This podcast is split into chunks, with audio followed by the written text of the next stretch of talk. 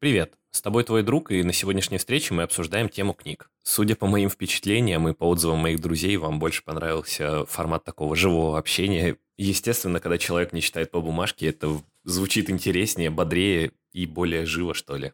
Ты можешь налить себе кружечку чая или кофе, как обычно, а можешь просто включить меня фоном, пока занимаешься своими делами, и мы начинаем. Вообще, книги и чтение очень животрепещущая тема для меня, я думаю, как и для многих. И сегодня я постараюсь с тобой разобрать, зачем нам вообще читать книги, стоит ли это делать, что мотивирует нас читать и многое другое. Давай расскажу вообще историю литературы в моей жизни, то есть, как у всех, у меня была обычная школа среднеобразовательная, где были уроки литературы и, ну, соответственно, какая-то домашка по типу прочитать книжку, на уроке разберем, почитать следующую главу, на уроке разберем, ну и так далее.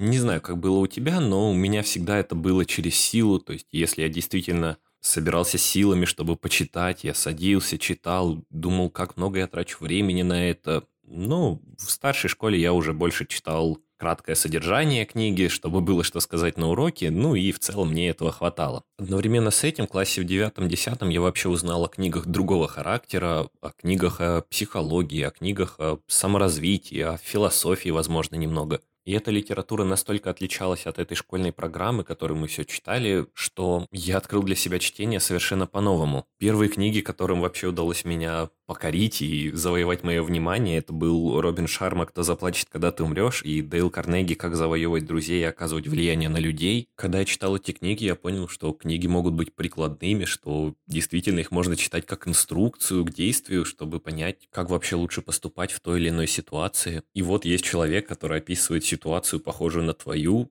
рассказывает, как нужно делать, и если ты это сделаешь, то у тебя будет какой-то крутой результат или успех. И это очень сильно изменило мое отношение вообще к книгам и к чтению. И тут я хочу перейти к первому нашему вопросу, зачем нам вообще читать книги и что из этого мы можем получить.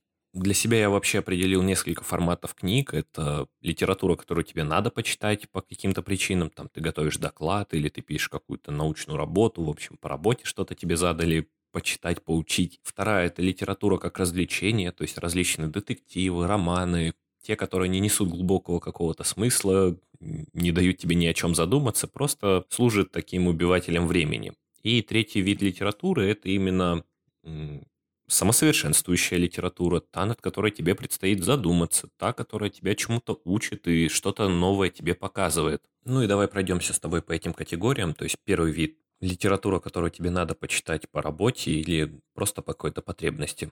Ну, этого никак не избежать. То есть бывают действительно задачи, которые, чтобы выполнить, нужно почитать какую-то специфическую литературу или вырезки. И вы вряд ли сможете честно себе сказать, что вот сегодня я занимался целый час чтением. Да, конечно, занимались, но это происходило не в том формате, в котором все обычно привыкли. То есть ты больше занимался работой.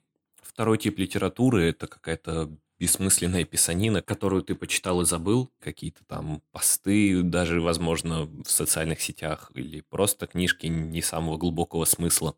Даже какие-то умные книги, которые призваны к тому, чтобы дать тебе какую-то новую полезную информацию, могут стать такой литературой, потому что ты читаешь их без должного внимания и не делаешь никаких выводов для себя. То есть вы можете читать какую-то действительно интересную книгу про историю какого-то интересного персонажа или современного деятеля. И при хорошем раскладе ты бы мог закрепить какие-то привычки этого человека или сделать какие-то выводы о своей жизни и спроецировать его жизнь на свою. В общем, сделать какие-то интересные выводы, которые помогли бы тебе. А можешь просто прочитать эту книгу там, о Стиве Джобсе, о том, какой он классный, замечательный человек, и закрыть ее и подумать, да, здорово, действительно, он крутой. Ну и третий тип литературы, которая является такой самосовершенствующей, она не становится такой из-за названия или из-за содержания книги, а становится такой из-за твоего отношения к ней. То есть даже вот эти посты в социальных сетях ты можешь читать с полной отдачей, понимая, что ты читаешь, для чего ты читаешь, и применяя это в реальной жизни, тогда это станет саморазвивающей литературой. Вообще книги могут сочетать в себе все эти три категории, то есть какая-нибудь книга по продажам может совмещать в себе как и твои профессиональные навыки, которые ты должен прочитать что-то, чтобы делать свою работу, так и развлекающие литературы, потому что там, например, будут какие-то веселые истории, которые ты запомнишь и посмеешься над ними от всей души, ну и они в том числе будут тебя саморазвивать, то есть ты научишься продажам, научишься, может быть, грамотной речи или чему-то подобному. А также стоит помнить, что вообще любые книги, написанные профессионалами, а не какими-то новичками, в целом развивают твой уровень грамотности. Ты узнаешь какие-то новые слова, можешь узнать, как можно интересно показать какой-то словесный оборот. Все вот эти приемы литературные, они усваиваются на каком-то ментальном уровне, что ли. Ты даже не заметишь, но начнешь говорить эмоциональнее, ярче. Твоя речь украсится различными интересными словами и оборотами, и это большой плюс вообще любой литературы.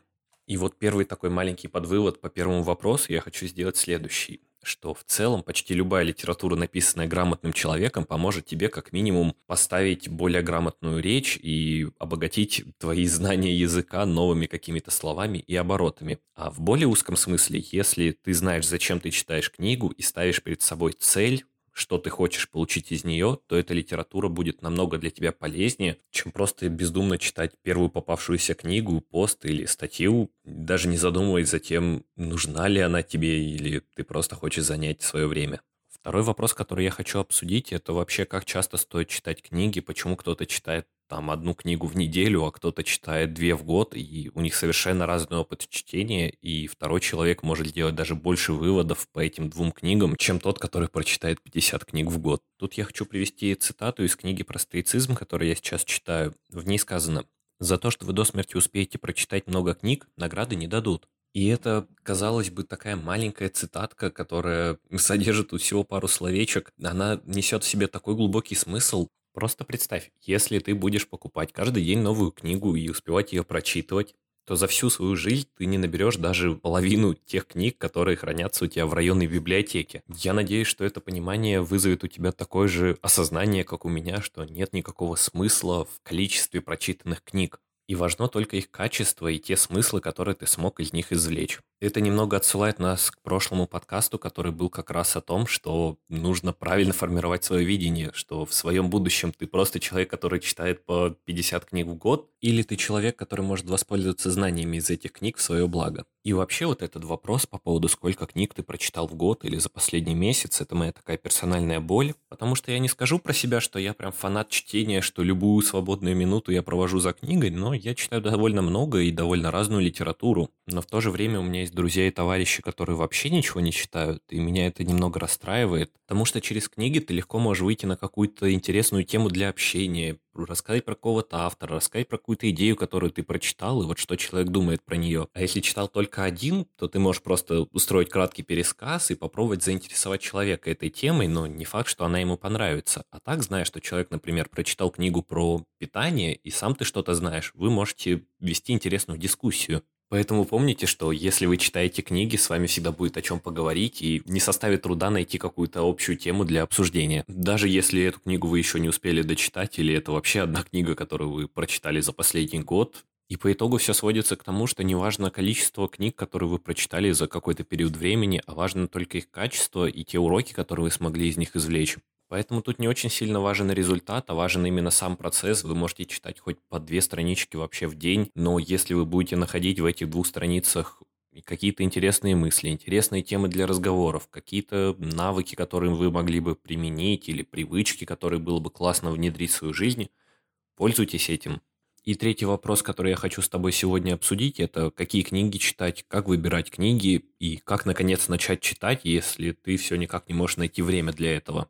По поводу выбора книг, тут все на самом деле очень просто. Ты можешь читать литературу, которая напрямую связана с твоей деятельностью. То есть, если ты занимаешься продажами, это книги о продажах. Если ты занимаешься какой-то публичной деятельностью, то это книги о публичных выступлениях, книги о том, как себя подавать людям. Есть еще книги на общее развитие по типу «Принципы высокоэффективных людей», «Как лучше воспитывать в себе новые привычки», как находить себе новых друзей, как увлекаться новыми хобби и чем вообще заниматься. То есть все эти книги помогут вам на начальном этапе, если вы их не читали, я думаю, вы будете потрясены тем, насколько там интересно могут описать то, что вас сейчас интересует. Есть более узкая литература, которая поможет решить тебе проблемы, которые тебя напрягают в течение какого-то последнего времени, вроде избавиться от вредной привычки курить или повысить свои социальные навыки, а может быть решить какие-то проблемы в отношениях.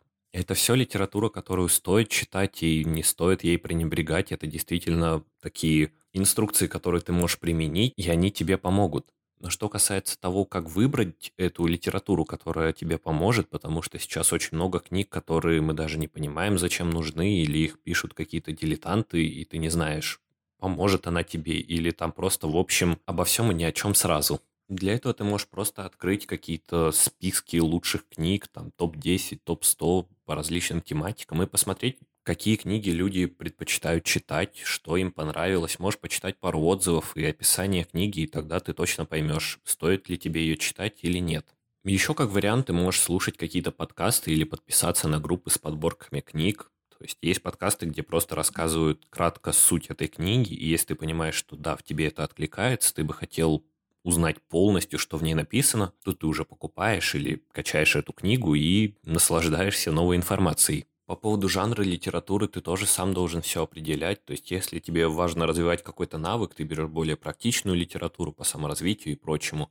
Если же ты хочешь просто научиться лучше общаться или узнать какую-то интересную историю, да, ты можешь почитать какую-то классику вроде Теодора Драйзера или что-то такое, и узнать какие-то новые истории, какую-то информацию о человеке, возможно, перенять какой-то его опыт и его манеру поведения. Но как же все-таки найти время для того, чтобы читать? Вот ты купил книгу или скачал ее, но вот настал момент, когда ты один на один с этой книжкой, и все тебя отвлекает, ничего не может заставить тебя начать читать. Когда ты только начинаешь, лучше всего делать это в такой игровой форме, то есть завести блокнотик себе, где ты будешь отмечать дни, когда ты читал. Или, например, я знаю, что на стандартной читалке в айфоне там отображаются, сколько времени ты прочитал и какой у тебя стрик. То есть он может писать тебе, что ты читал уже два дня подряд, три дня подряд. И ты сам выбираешь количество времени, когда он тебе засчитывает. То есть ты можешь поставить пять минут, и если в день ты почитал пять минут, то он уже засчитает тебе, что в этот день ты читал, и ты крутой. А можешь поставить себе потом полчаса. То есть если эти полчаса ты не прочитаешь, то приложение не засчитает тебе этот день как день с книгой, скажем так. Также постарайся избавиться от каких-то отвлекающих факторов. То есть, если бы ты мог почитать книгу перед сном, но вместо этого ты сидишь в социальных сетях и переписываешься с друзьями, поставь себе режим в самолете или режим для сна, где тебе не приходят уведомления сразу, и позанимайся это время чтением, чтобы ничего не могло тебя отвлекать. Хотя бы десять минут, это даже будет немного полезно для тебя перед сном. Также один из классных способов – это покупать физическую версию книги и таскать ее постоянно с собой там в рюкзаке или в своей сумочке, потому что когда ты знаешь, что ты носишь книгу и, например, едешь в метро, ты будешь чувствовать себя немного глупо из-за того, что ты таскаешь с собой эту книгу, но не читаешь ее, и вот этот факт заставит тебя взять ее в руки и начать читать.